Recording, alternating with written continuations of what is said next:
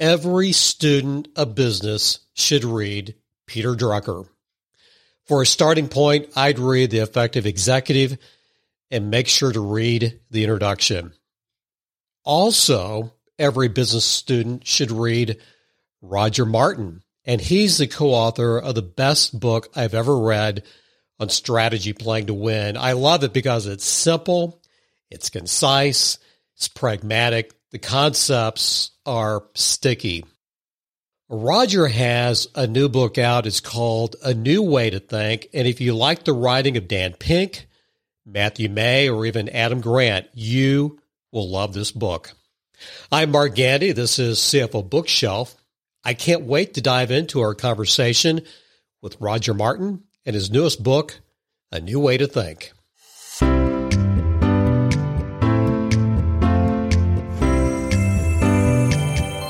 As I was thinking about and planning for my conversation with Roger Martin, Patrick Lencioni came to mind. I would pay really, really good money to hear Patrick interview Roger, and ditto for Matthew May or Dan Pink. Well, I'd be happy to be interviewed by uh, any of those. In in, uh, in particular, Dan is a is a really good friend. We we sort of, I think, are sort of on the same wavelength of trying to take stuff in management that might seem esoteric and confusing and just make it appropriately simple. There's no need to make stuff utterly complicated to make yourself feel good. Uh, I think I think Dan and I kind of share share that uh, writing ethic. So and, and plus he's he's funny as hell. I mean, the guy is hilarious. If Dave Letterman was sitting across from you, here's what he would say, I think. I, I think his team would come up with this this line. He'd say, your writing is so prolific, because you've written about twelve or plus books. Uh, yeah. You write, you, there, you can. I can find you on H B R. You got some great articles uh, on that publication. He would say something to the effect that if Robert Caro were writing about you, he'd need three volumes to write about you as he did with uh, L B J. Uh, what, what, how, where does all this writing come from, Roger? Well, I I like it, and so uh, right. So people like golf, and people often don't ask them, well, why do you play one hundred fifty? rounds a year? It's like, duh, I like it. So, so part of it, part of it is I like it. I, I honestly uh, do, um, and and I guess I I've always loved sort of looking at the world and trying to simplify it. Say what what does this mean? Um, and that's that's that led me to start writing.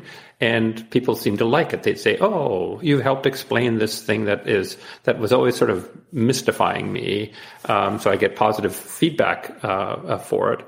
And then over time, you just get sort of efficient at it. So so as you as you know, I and I'm, I'm now have been, and I'm just waiting for myself to like say I have no more ideas, but I've been writing this, this Playing to Win Practitioner Insight uh, uh, blog series on Medium. And I started it in October twenty twenty and have done one every week uh, since. Uh, and it's fifteen hundred to eighteen hundred words. And it, they they just keep coming. Uh, I keep having conversations. Right? I do a lot of work with executives. And whatever they're interested in, I tend to find, gee, I bet a bunch of other people are interested in. So so just, just write about it. So I guess I, I have material. Uh, and I have a way of writing, a process for writing that makes it not so hard. And so I just write a lot.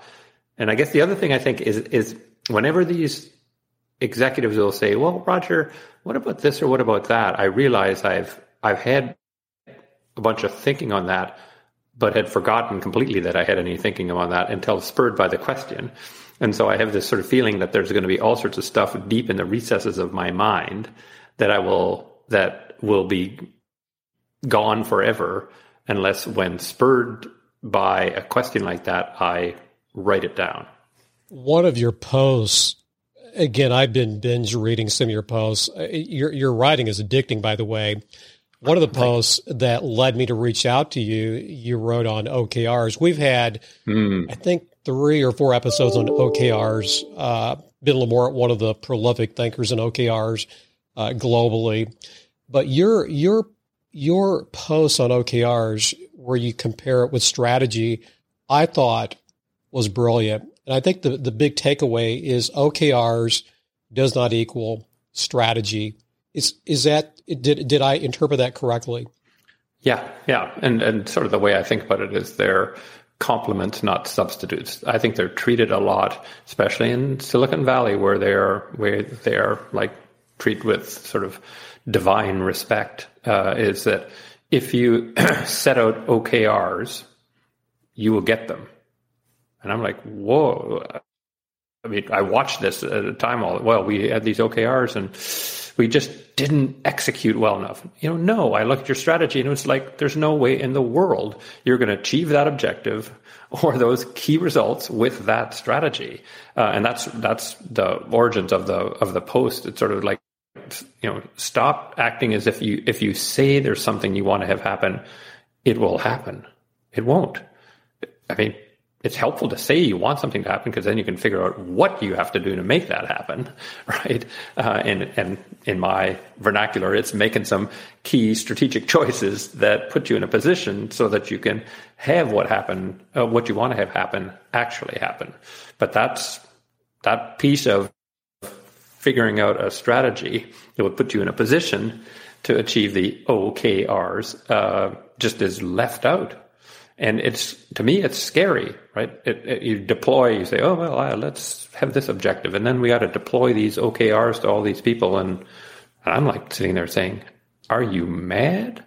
Like, do you really think that'll make it happen? And the answer is, damn sure. And I just sit there, sit there, you know, kind of boggled. So, like most things, most things, unfortunately, right? Like O K R, most good things just get pushed to some obscure extreme point that where they stop being a good thing, and that to me is is what's happened often for O K Rs. Is it always the case? No, I'm sure there are many organizations that I have not seen that have a great strategy and then and then convert that to O K Rs that really help everything work magnificently. I just, that feels like the minority, not the, not the average or the majority by any stretch. You have a new book called A New Way to Think, but I begged, I begged your publicist, can I at least ask just a couple of questions? Can I cheat? Can I slide in?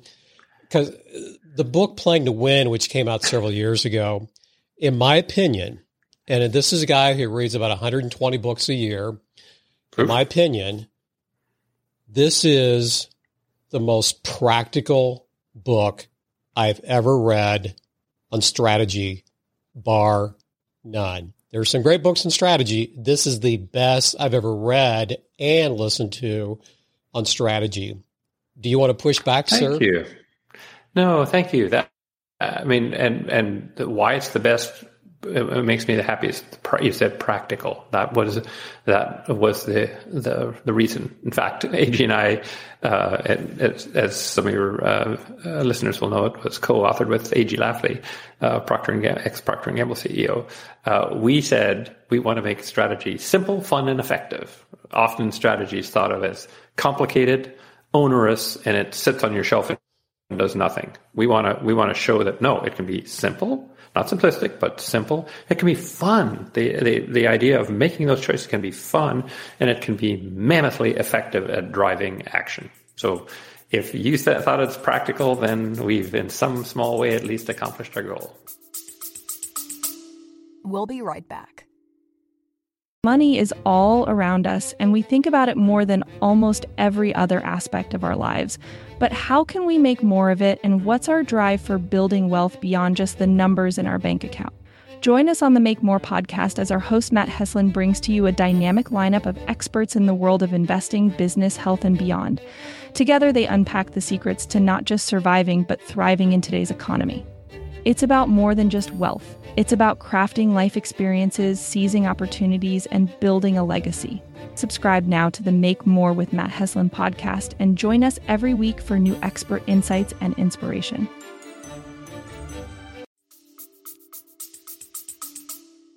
there are a lot of C E Os, whether it's a mom and pop operation or a Fortune five hundred, I'm guessing, and I'm picking this also up from your co-author, we have a strategy, but they really don't, or they may have one, or it's terribly ineffective. And again, the five questions that you bring up really helps to dispel what is a good strategy. And I just, the five questions, I just thought, this is a grand slam. I think you're, I think you're right. I, there's part of me that that says it's a fallacy to say a company doesn't have a strategy. I always say a strategy is what you do, right? It's revealed by what you do. So, so everybody's got a strategy, but many, many, many of them, if you actually write them down, and you can reverse engineer. If you, if, if I could, if you were running a business and I had a chance to talk to you for two hours, uh, or maybe even an hour, I could write down your strategy and say, well, you've told me what you do. And, and then if we then looked at that strategy, and even, and then I talked to you about it and said, what, what does this assume that competitors would have to be sitting there and doing? What does this assume that customers really want? What does this assume? Da, da, da. You'd look at it and say, oh, none of that is true. And then I'd say, well, that's why your strategy isn't delivering what you what you hoped, because if you just explored the basic logic of it, uh, you'd you'd figure out that you're, you know, to the five questions, your aspiration is fuzzy. You don't have a where to play uh, that fits with your how to win. Your capabilities, your enable, your uh, must-have capabilities, you don't have, and others have them better than you, and your enabling management systems, if anything, disable you. So, so don't be surprised. Don't blame the, your bad results on on uh, you know, gee, we're just not we're just not executing this. No, you are. You you you are doing exactly what you say, and and you haven't thought through the the strategy implications uh, of it. And if I, you gave me another couple of hours, I could help you help you on a path to, to thinking about them. And that's why it's not that complicated. It's like, hey, hey, hey, hey, let's think about your where to play. You know, you're playing all over these places. And boy, that's hard. That's a hard territory to defend all of those. You've got this competitor you told me about over here and this one over here. And they're kind of nibbling you to death like a bunch of ducks in different places. What if we chose this where to play?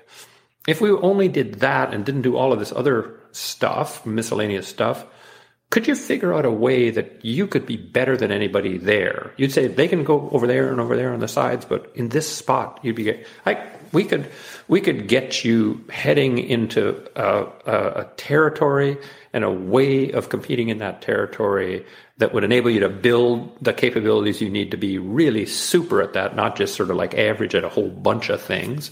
Uh, Uh, and we could we could figure out what you have to track and measure on an ongoing basis to make sure that you stay stay there. It's, as I say, it's not it's not rocket science, but you you it's really hard to just sort of lollygag your way into it. you you sort of have to sit back and think about it. I had mentioned Alan Mullally's name a few minutes mm. ago. I, I started listening to your co-author. I'm assuming A G. Lafley is also a, a good friend. Uh, I I yes, just. He is. There, there's there's humility. I, this, this is a man of humility, and and I can tell he's a, a lifelong learner. In chapter eight of your book, do you mind if I read something from from no, that chapter? It's no. in a sidebar. It's in a sidebar, and, and this is brilliant. One of the best memoirs I've ever read is by Andre Agassi, and it's, oh, it's a yes, powerful, yes, yes. incredible book. And He, he the, the second half of the book is really coming out of the valley, and he needed three coaches. And I think that's a very subtle point in that book. Well, as I'm reading chapter eight, and I read this several times, and here's what A G says, and he's really talking about you. He says, I needed someone whom I could trust implicitly and could trust me, someone I could uh, work with informally and with complete confidence. They needed intellectual integrity, moral integrity, emotional intelligence to go along with their I Q. And here, this is brilliant. They need the courage to tell the emperor when he's not wearing clothes. And as I read that, I thought, it takes a lot of humility for someone in his position yeah. in a Fortune one hundred company to say, I want someone at my, I need that left-hand person that can that that can be that great sounding board. And I really don't have a question other than this, just to say that every C E O should read this sidebar in chapter eight. Every C E O needs a coach, right? Oh, God, no, it makes me uh, tear up. He, I mean, he's he's just a great guy, just plain and plain and simple. But there, there, there's a certain sad unfairness uh, in in the world of of advice, right? Which is perhaps of the C E Os of his of his generation, A G was in least need of advice because he's so friggin' talented on on his own. But he, he got all sorts of advice because of the attitude. So it is the rich getting richer in some sense. Because, you know, Peter Drucker, he went to see Peter Drucker every every year. He and Peter Drucker were good buddies until until uh, Peter, the, the you know the most brilliant management thinker in history, uh, uh, pa- uh, you know passed passed away. But they were they were good buddies. Uh, and and and A G is a big uh, supporter of the Drucker Center, by the way, uh, f- uh, philanthrop- philanthropically. Um, The sad thing is that people who need that most, the stuff in chapter that you just said in chapter eight, are least likely to reach out to get it. Uh, and so it's, a, it's so the, the the world of management is full of all these upward and downward spirals. The downward spirals that they need it most, but they have a bunch of defenses that prevent themselves from asking for it, so they don't get it. So they're in a harder spot. Then the ones like a G who who have both humility and confidence, right? It's humility, but also confidence. I'm, you know, uh, I can have conversations with these folks, and, and I won't be like crushed by something that they might say, which it ain't going to happen. But they, they, you can fill your head full of, if you're defensive, you can fill your head full of all these all these stories. They just get better and better and better. Like how many how many C E Os in America went to visit Peter Drucker for a day every year? Well, A G did, uh, and and uh, and we hung around a, a whole lot, and and uh, uh, and you know, uh, it's so I I, I wish more uh, C E Os did reach out to, to, to people who would tell them when they have no clothes on, because God, it's it. It's, it's tough to be the C E O of a like a Procter or Dow Jones thirty type company. I, I mean, you have like untrammeled power and authority. Uh, and if you beat up people who come to you and tell you you've got no clothes on, you do not get told ever, not even close to ever. You don't even get t- uh, told your clothes might have a, your magnificent outfit might have a tiny uh, thread hanging off of it. You don't get told that because uh, you, you, you might get eviscerated uh, uh, for it. So, It's, it's, you know, A G made his life easier. Uh, lots of these other people make their, uh, C E Os make their life harder. I'd say be like A G. In your book, A New Way to Think, I'll just add something about the introduction. The Effective Executive is a book that I do read annually. And I tell people, do not skip the introduction. And I'm going to say the same thing here in your book. Do not skip the introduction to A New Way to Think. I so for the sake of time, I just want to hit some big ideas. You've got really mm-hmm. uh, essentially fourteen big buckets. I'm trying to think of a good metaphor. I, I would just say this is a this is like an M B A in a book. I would also, now that I've been reading you, I would say this is almost a compendium of maybe a lifelong work. And you've been able to look at some of the most important activities, which, by the way, there is a, a section of, on activities, but it's really almost everything that a C E O or a business leader does across these fourteen prisms. And I got something out of every single chapter, including the one on stakeholders. That's very, the, the, the very one, kind of you to say. Thank you. Uh, the the section on stakeholders, which is near the beginning of the book, it got me to thinking about the whole, I guess it's called the theory, the the agent principle uh, theory. I don't yeah. call it a theory. I call it really, it's really, it's it's it's a truth. But you talk about C E Os, you talk about stakeholders, but then you bring in another stakeholder, the customer. Uh, you do a lot of consulting work. Are you still finding that there are firms that are not customer-centric enough or as they should be? Or is that tide turning? Yes, there are still many companies that that aren't and that believe that they can say, it's, it's sort of like the O K R thing. They can say, we want to maximize shareholder value, and somehow they'll that'll happen because they said so, right? Whereas the way to to make your shareholders happy is to delight customers, right? There are more that are that are uh, recognizing uh, uh, that. Um, so I think the tide is turning. What I would say uh, on that, though, is that I would I would encourage all companies to, in some sense, take that up a notch of sophistication. It's how are we going to serve customers uniquely? Right? So there's a whole lot of benchmarking that goes on. Oh, they're doing that for us. Well, we'll do that too, et cetera.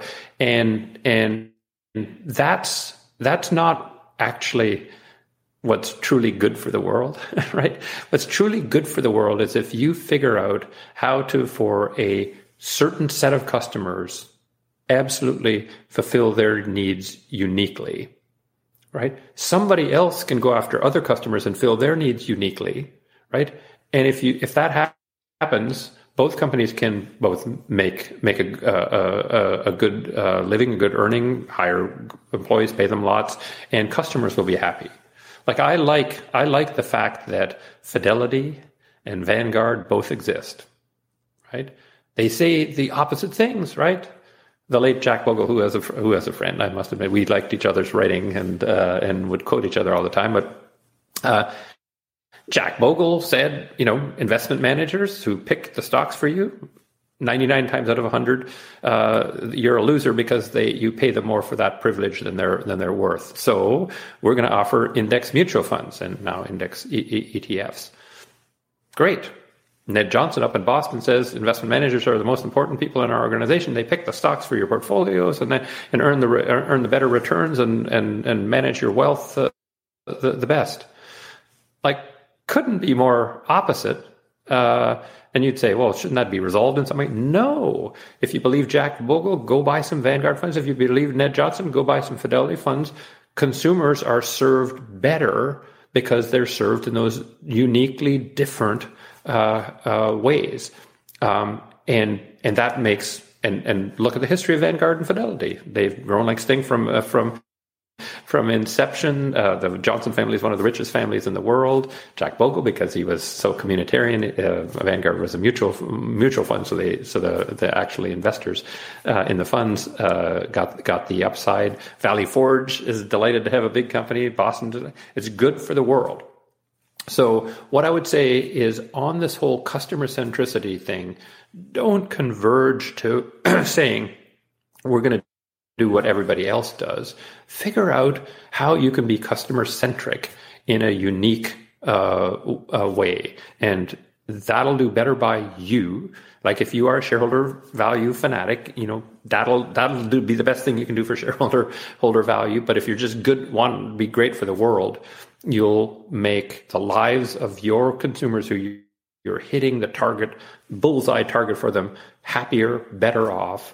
They will reward you with all sorts of all, all sorts of uh, uh, kind of loyalty and, and and stick with you, and you'll be able to hire more employees, and you'll be able to pay them more, and the world's a better place.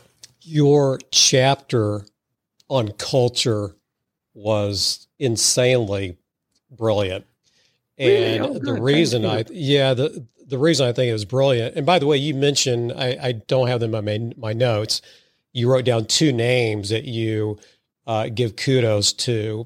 And Chris and Chris Argyris, Chris Argyris, a, a, a late professor, and a woman named Diana Smith, who is a student of that, of Chris's.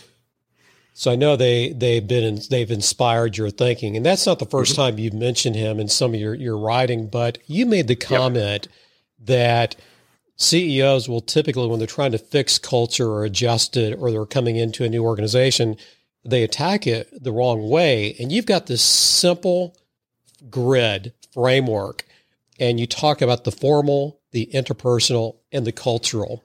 Oh. And, the, and then you mentioned steering mechanisms. Again, profound. Could you explain that quickly? Sure. Sure. So what I say, an organization does the things it does uh, and operates the way it operates through th- kind of three mechanisms. There's formal mechanisms, right? Think of your organization chart, who you report to, those lines. Those are formalized and down in, down in words. Uh, there's interpersonal, how you and I, if we were colleagues at work, would interact. Maybe if you're in marketing and I'm in sales, how would we interact with w- one another? And then culture, cultural mechanisms. And those are what I think of as kind of the shared uh, little playbook in your head. You know, you're, what does this mean? We've had this meeting. What does this? What does this mean? Do, do I? Do we all understand the meaning of things in similar ways or different ways? Like when you've got a strong culture, it means when something happens, everybody says, "I know exactly what that means uh, and how I should in, interpret it." Um, So, you know, you know, if, if, if you just, if you just think about it, if you, if you think about marketing and sales, fighting sales saying, oh, marketing wants us to sell this stuff that customers don't want. Marketing says salespeople only want to sell the simplest stuff, and they fight in, in, in person and, and don't get along really well. Well, what that will do is develop a culture by which the interpretation of salespeople is, oh, oh, oh, yeah, yeah, yeah, that's that's that's what they do, that's what they always do, and and uh, and they disagree and, and and squabble. What will often happen is you'll try to solve that through a formal mechanism. Say, well, we're going to create a an executive vice president of marketing and sales, and that'll and that'll fix all of that uh, that squabbling because it's one one guy or one gal on top. Uh, But what you find is that just never does. Why? It's because because the that interpersonal domain kind of sits between the formal and the and the uh, and the cultural, and so those people are still going to act the same way they they uh, uh, they act, even if this executive vice president referees and says, "No, you're right this time, and you're wrong, you're wrong uh, uh, that time." So. Changing the formal mechanisms or just the C E O saying, you people have to start behaving differently, does nothing. It happens all, all the time, but it does nothing. The only thing that will change it is if you can change the way those people interact with one another. And the best way to do that, right, is to is to model it. Is to is if you are that executive vice president of marketing and sales, when the the salesperson comes to you complaining, oh, those marketing people, they're so terrible. Whatever you say, oh, let, let, let's let's go down, let's go down the hall right now, and let, let let's let's talk this one out and see see what we can uh, what we can do. And the salesperson will say, oh shit, I didn't want I didn't want to go and talk to that person. I wanted to talk behind their back. Don't you understand? That's more fun talking behind their back than actually having them respond and saying yes. But do you realize that you're doing this? Whatever. So you just model the idea that we work together and we work this work this out. Uh, Uh, and I'm just giving an example. You can model it in many other other ways, but that would be that would be a way of modeling a different kind of interpersonal behavior, and that is the only thing that will change the culture. Change the culture to of one of yes, there are tensions between what marketing tries to do and what sales sales try to do. There will always be tensions. Tensions, you cannot get rid of tensions, but when those happen, we go and talk it out uh, face face to face rather than upward referencing, uh, stabbing people in the back, et cetera. Voila, you'll have a culture of sales and marketing getting along.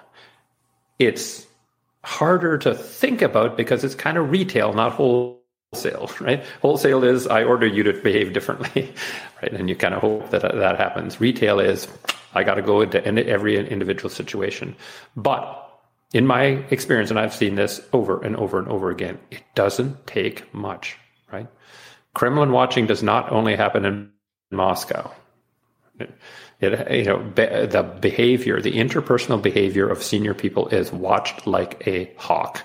Uh, and if you start exemplifying behavior that is the behavior that you would like to see, you're going to see a bunch of it, and it ain't going to take a long, long time for that to happen. I want to be respectful of your time. There's so much richness in this book. I want to bring up one more. Yeah, shoot. You you you don't repeat you, you don't repeat anything that's in Playing to Win, but you do decouple two words that are very near and dear to my heart. You've decoupled strategy, and let's let's turn strategy into an adjective. You've decoupled strategic and planning. Thank you, thank you. Well, why why when people ask me, Mark, what is strategic planning? Now I work with businesses one hundred million dollars and less. Mm. Uh, my joke is that oh, it's a two billion dollars industry, and and uh, and I, I think that's I think there's some truth to that, even though there's some sarcasm, sarcasm uh, to that answer. But why do even larger organizations put sometimes more emphasis on the planning as opposed to strategy? Yeah, and and I would state it in more extreme terms. I, I would say there is a there are at least ten hours or ten dollars uh, in planning spent for every dollar or hour on strategy, and it may be closer to a hundred. Um, Because people people like to plan out things. It gives them an illusion of control, right? It's like revenue planning, right?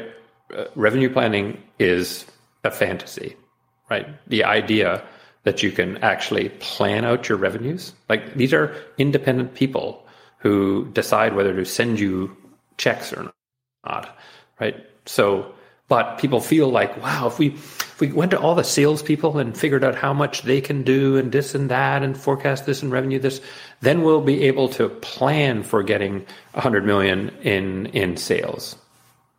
Yeah, it, it's it's like I, I, I liken it a bit to pacifier, right? You know, the pacifier really doesn't have a real functional use. It doesn't change things at all, but it makes the baby feel better, right?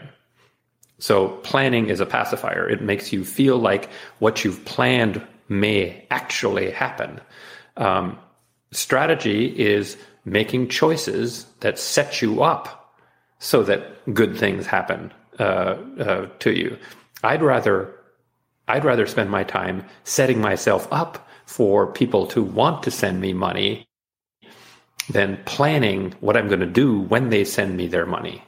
Uh, because they may not send me their money if I haven't, if I don't have a strategy that makes my product unique from others, my service, my offering unique from others, and a compelling thing for them to uh, to want to buy. But it's harder because it involves making choices, right? Saying we're going to do this stuff and not that stuff. Why are we doing? Doing just this stuff and not that stuff? You can make revenues doing that stuff. No, we have to do this stuff super well so people are compelled to pull money out of their pocket and hand it over to us for a fantastic service uh, uh, rendered uh, to them. Um, so, so planning, writing stuff down that you imagine is going to happen. Like you can actually plan, like think about it this way. You can plan costs, right? Because who's the customer of your costs? You, you decide how many people to employ, how many raw materials to buy, how many square feet to lease. Da, da, da, da, da, da. So you can actually plan that out. And I'm not against that as long as you have a strategy that says why we're spending these costs on these things and that things. Uh, who's your, who's the customer of your revenues? Other people. So you actually, it's a fantasy to plan that. Just a fantasy. It's, it's one of the, you know, there are hundreds of millions of person hours spent every year doing a useless activity, which is revenue uh, revenue planning. Um, and by the way, I, I always eat my own dog food. I never give advice on something that I don't do myself. And I abolished when I was running the strategy firm that, that I used to uh, that I used to co- co-head monitor company. What? I abolished revenue pl- uh, planning, and we had our best year ever, ever. Um, and we just said, you know, we said to all the partners, you know, here's the costs we put in place, the people we put in place, and whatever, whatever. You know, go sell good work to whoever you can sell good work to. Boom. I know your secret. Your secret was you put the emphasis on how to grow and and provide value. I was going to say, if I were, if someone came to me and said, how can I apply what Roger's talking about on the overemphasis on planning, I would say go back to the first book. And I don't know, I know you remember this, but there's what is true and what needs to be true. Yeah. What needs to be true for revenues to go from here to here? Absolutely. Do it. No, no, exactly. And that's what you all, the most important question that's what you all did at Monitor. Yeah. The most important question in strategy is not what is true, it's what would have to be true. Uh, and, and again, I'm, pl- I'm I'm quoting you. Yeah, yeah, and and, and it's true. You you try to figure out what would have to be true for this great thing to happen, and then you work to make those uh, those things true, and then good things will will happen. Uh, but wishing this is this is back. You know, one of my the best thinkers that the world has ever seen, and one of my favorites is Aristotle, and and he talked about happiness, right? And he said, if yes. and now he's only talking fourth century B C, they only talked about men then. If a man uh, sets out in a, in his life to be happy, he's unlikely to end up happy. If a man sets out to live a good life, by which he meant a sort of a life of servitude to others, he will probably end up happy. The fact that we want something does not make it more likely that we will get it, right? Right? You you have to ask the mechanism by which this thing uh, happens, and the mechanism by which, for example, you're profitable or shareholders do do well. The method is to serve customers great and forget about actually, uh, forget about trying to be happy. Uh, if you try to be happy, you're going to end up miserable. Don't try to uh, to uh, uh, increase shareholder value. Try to run a great business, and guess what will happen? Right? You'll uh, people will ship you uh, enough money that your shareholders will do just fine. So that's in some sense. I mean, that that is sort of the new way to think kind of theme, which is you gotta explore your models. And ask, is the model I'm using producing the results I want? And if it's not, don't try hard, harder. Dump it and think about a different uh, a way to approach it. And that would be the case for, for what we've just talked about. Speaking of Aristotle, you mentioned, I believe, I think in your second book, uh, you mentioned the word metaphors. You brought up metaphors, I, I, I believe. And yes. I'm going to throw out a metaphor for you. And it's my way of saying you need to read Roger Martin. Uh, names like, well, you already mentioned Dan Pink, but I would say names like Clayton Christensen. He wrote a lot of books, didn't he? He did. Uh, Great. Edward Hess. I, I'm a huge fan of Edward Hess. He's been yep. on the show. I, okay. I just admire him. Uh, Rita McGrath is someone mm-hmm. I highly uh, I, I respect. But if you like those writers, we need to have you on our radar. And I am embarrassed that I, I, I'm going to be reading some more of your books. Uh, I, I've now read two. Now it's going to be three and then four, and I'll keep reading. The other comment I want to make is I've got a ton of questions. If you ever come across a podcaster that says, Roger, I want, I want to interview you. What can I ask you? Send them to me. I'll give them one hundred questions. Um, well, so th- th- this is if, This is C F O Bookshelf. I already know you're you're a reader. You read a lot. Uh, you read the classics, but this would be a hard question. What are, what are some books that every business and financial leader? What what would you encourage them to be reading? Um, I, I'd go I'd go back. I I, I do read the, the classics to a great extent. I would read um, uh, Art as Experience. Um, The, the the the fantastic fantastic uh, Dewey book, um, John Dewey, the great American pragmatist philosopher. It has so much applicability to uh, what's going on in the world now. Um, I would read Overcoming Organizational Defenses by Chris Argyris, an extremely difficult book to read, but it is uh, it is just f- you know fabulous. Uh, I would read Thomas Kuhn, The Structure of Scientific Revolutions. I mean, again, I'm, I have oddball, oddball reading interests. Uh, um, I read Don Chern, The uh, Reflective Practitioner. Um, that, those are the ones can, that. Can oh, I, and, and anything, any, any of the thirty-nine books read uh, written by Peter Drucker. Anyone, Effective Executive. You're smart to read that, but but you could have you could have. flipped a coin a bunch of times on, on Peter Drucker books and, and read something spectacularly uh, uh, helpful. I don't think you are a weird thinker. Uh, I did my homework. Uh, one of the pieces of fiction you like Uh, the Lord of the Flies. Yes, and it's I do. Like, I get it. I know. I now know, I know why he likes that.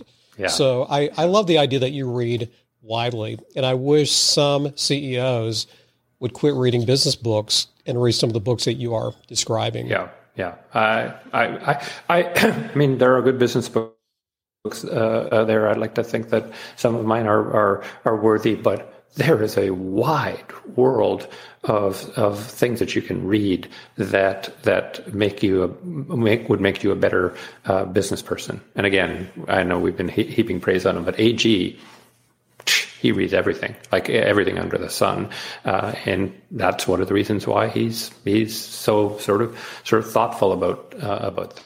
I cannot thank you enough. This has been an honor. Uh, congratulations on the new book. I have a feeling this will not be the last one. And thank you for your writing on on on Medium. It's addicting writing. uh, just, just keep at it, sir. I will. And and thanks. Thanks. This is both a gracious interview and a really interesting uh, one. I love these more conversational uh, uh, podcasts, and, and you do it super well. So thank you for having me.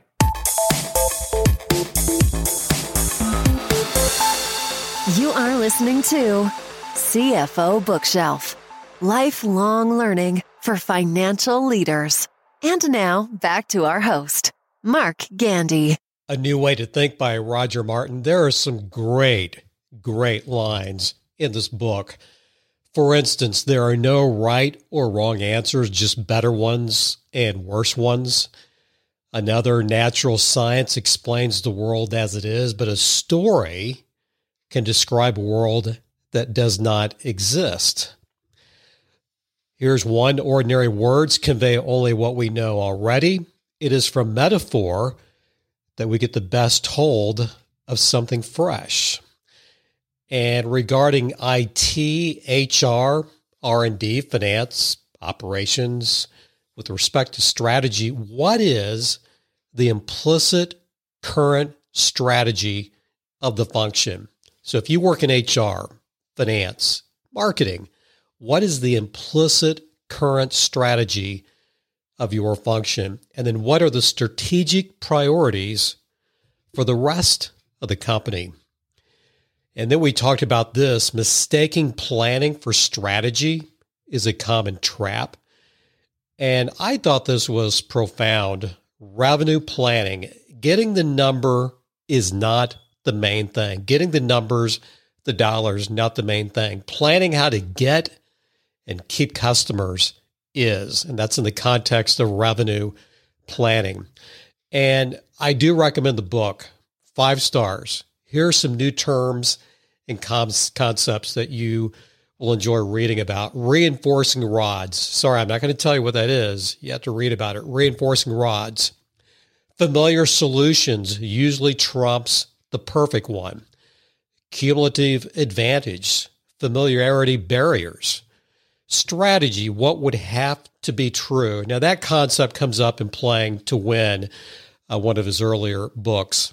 And decision factories, outstanding section in the book. And then there's a concept of flow to the work structure, and then also servile strategy. Excellent book, Roger Martin. You are phenomenal. Love your writing. I love the way you think. And I also like the way you make your writing practical, pragmatic, very concrete. Excellent. And please keep it up. Hey, we need to call this a wrap. I'm Mark Gandy for C F O Bookshelf.